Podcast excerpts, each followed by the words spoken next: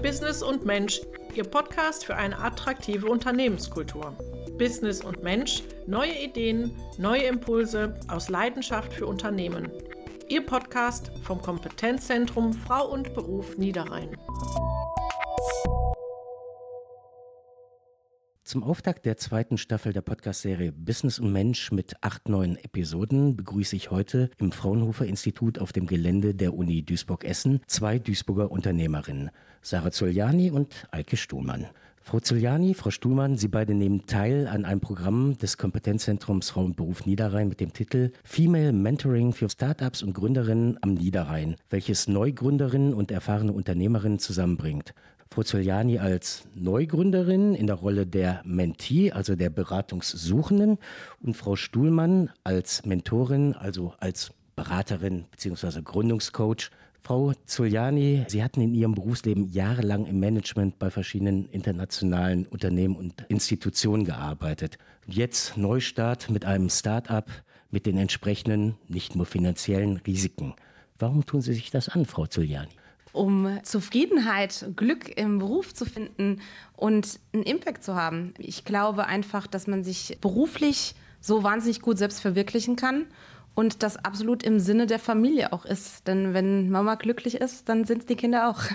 Frau Zöller, Sie sind seit Juli dieses Jahres selbstständig mit dem Duisburger Unternehmen Work-Life-Family, in dem Sie Beratungs- und Seminarangebote für die Vereinbarkeit von Beruf und Leben anbieten. Sie nehmen als Neugründerin am Mentoring-Programm des Kompetenzzentrums Frau und Beruf Niederrhein teil. Wie haben Sie von diesem Programm erfahren? über den persönlichen Kontakt mit der Leiterin des Kompetenzzentrums. Ähm, und ja, so wusste ich, dass es passieren wird und hatte das große Glück, genau auf den Zug aufspringen zu können. Was waren denn Ihre Beweggründe, daran teilzunehmen? Ich bin absoluter Fan von Coaching, Mentoring in alle Richtungen. Ich bin überzeugt davon, dass egal ob Mentee oder Mentorin, man immer was Positives davon mit nach Hause nimmt. Und genau das wollte ich gerne jetzt für mich auch mal nutzen.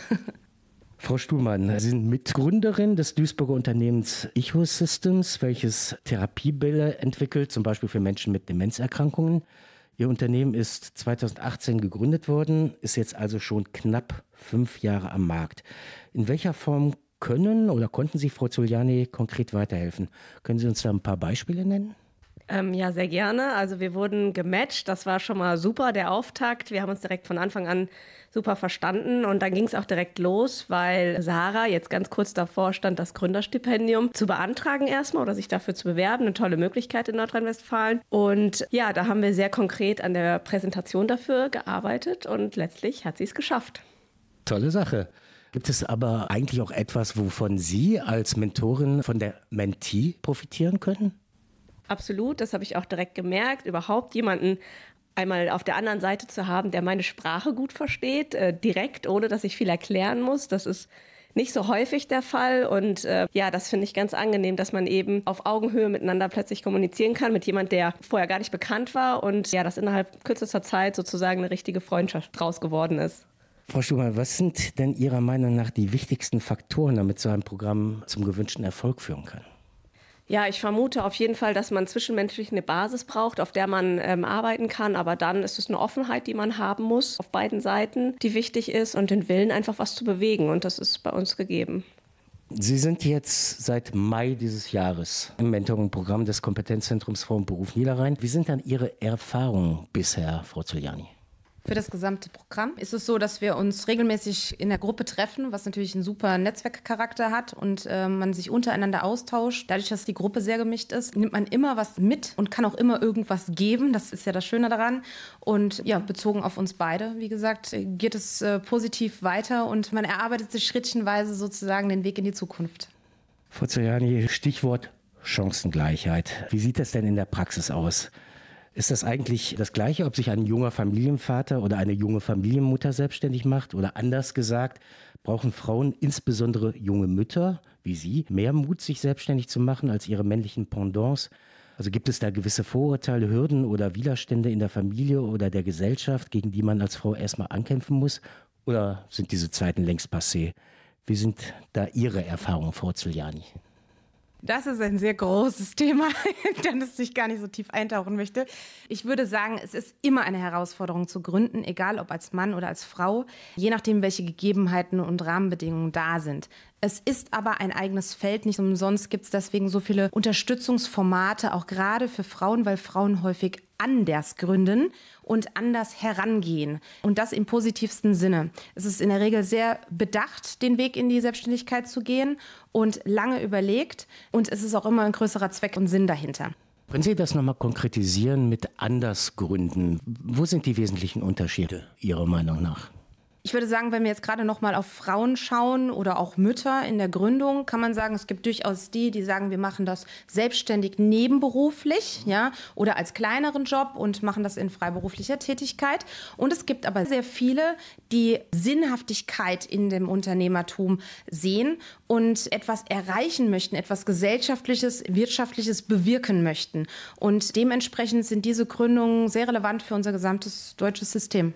Kommen wir gleich nochmal darauf zu sprechen. Frau Schumann, haben Sie eigentlich Unterstützung aus dem familiären Umfeld bekommen? Also ich sage jetzt mal insbesondere von Ihrem Mann, als Sie gesagt haben, ich mache mich jetzt selbstständig?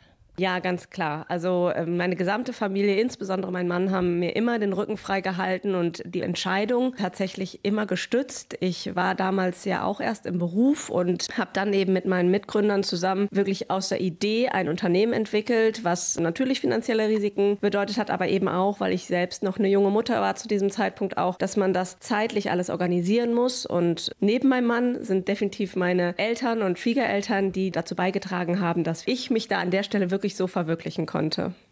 Sie sind ja beide in einem Bereich tätig, den man als nachhaltiges Unternehmertum bezeichnen kann. Was verbinden Sie, Frau Stumann, mit diesem Begriff? Beziehungsweise was bedeutet das für die Art und Weise, wie Sie Ihr Unternehmen führen? Vorhin ist schon ein Stichwort gefallen und das ist auch bei mir ganz oben immer dass das, was ich tue, sinnhaft ist und dass ich nicht in irgendeinen Arbeitsprozess eingebunden bin, wo ich nicht den Anfang und das Ende verstehe, sondern dass ich im Grunde genommen etwas bewirken kann mit meiner Tätigkeit und zwar, wie Sarah es gerade auch sagte, gesellschaftlich eben etwas zum Besseren verändern und das schaffen wir hier mit Icho sehr gut. Das sehen wir jedes Mal, wenn unser System wirklich in den Pflegeeinrichtungen im Einsatz ist und das Leuchten in den Augen der Menschen, das ist so der Grund und Zweck, den ich hier mit unserem Unternehmen verfolge und wirklich das auch liebe, dass es so sein kann, dass man so ein Unternehmen führen kann. Frau Zuliani, das Thema Vereinbarkeit von Familie und Beruf spielt in Ihrem Leben in mehrfacher Hinsicht eine zentrale Rolle.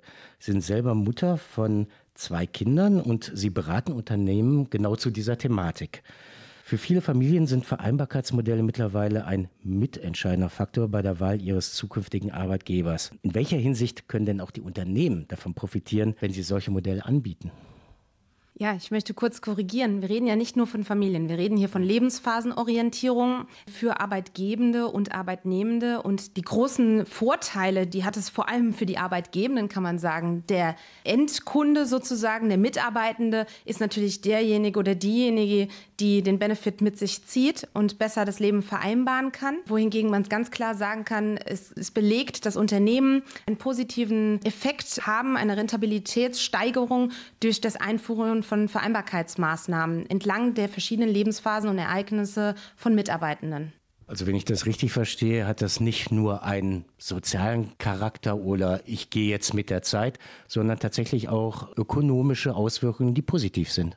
Absolut. Es ist ein unternehmerischer Erfolgsfaktor. Das ist genau das, was bei mir auch auf der Visitenkarte steht. Erfolgsfaktor Vereinbarkeit. Und genau das ist für mich das Interessante an der Arbeit, dass äh, Arbeitgebende das verstehen. Es geht durch die Presse, aber es muss irgendwie auch richtig ankommen. Und es ist ein herausforderndes Thema, weil es sehr komplex ist, weil es Themen wie Diversität, Nachhaltigkeit bespielt und sehr, sehr viele Möglichkeiten da sind, die Unternehmen nutzen können, um ihren Mitarbeitenden Unterstützungsangebote anbieten zu können.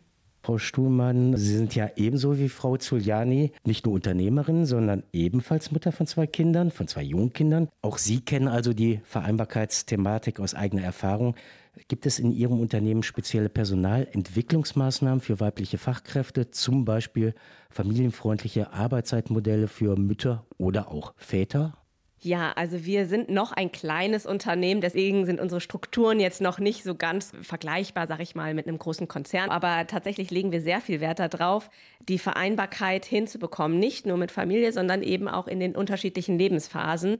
Wir haben auch ein sehr diverses Team. Da ist nicht nur die Familie, sondern eben auch die einzelnen persönlichen Interessen im Vordergrund. Aber wir haben hier gerade eben, weil wir noch recht klein sind, solche Möglichkeiten darauf auch sehr individuell einzugehen. Und das ist ein absoluter Erfolgsfaktor auch für uns, dass wir als Unternehmen so in der Form bestehen können.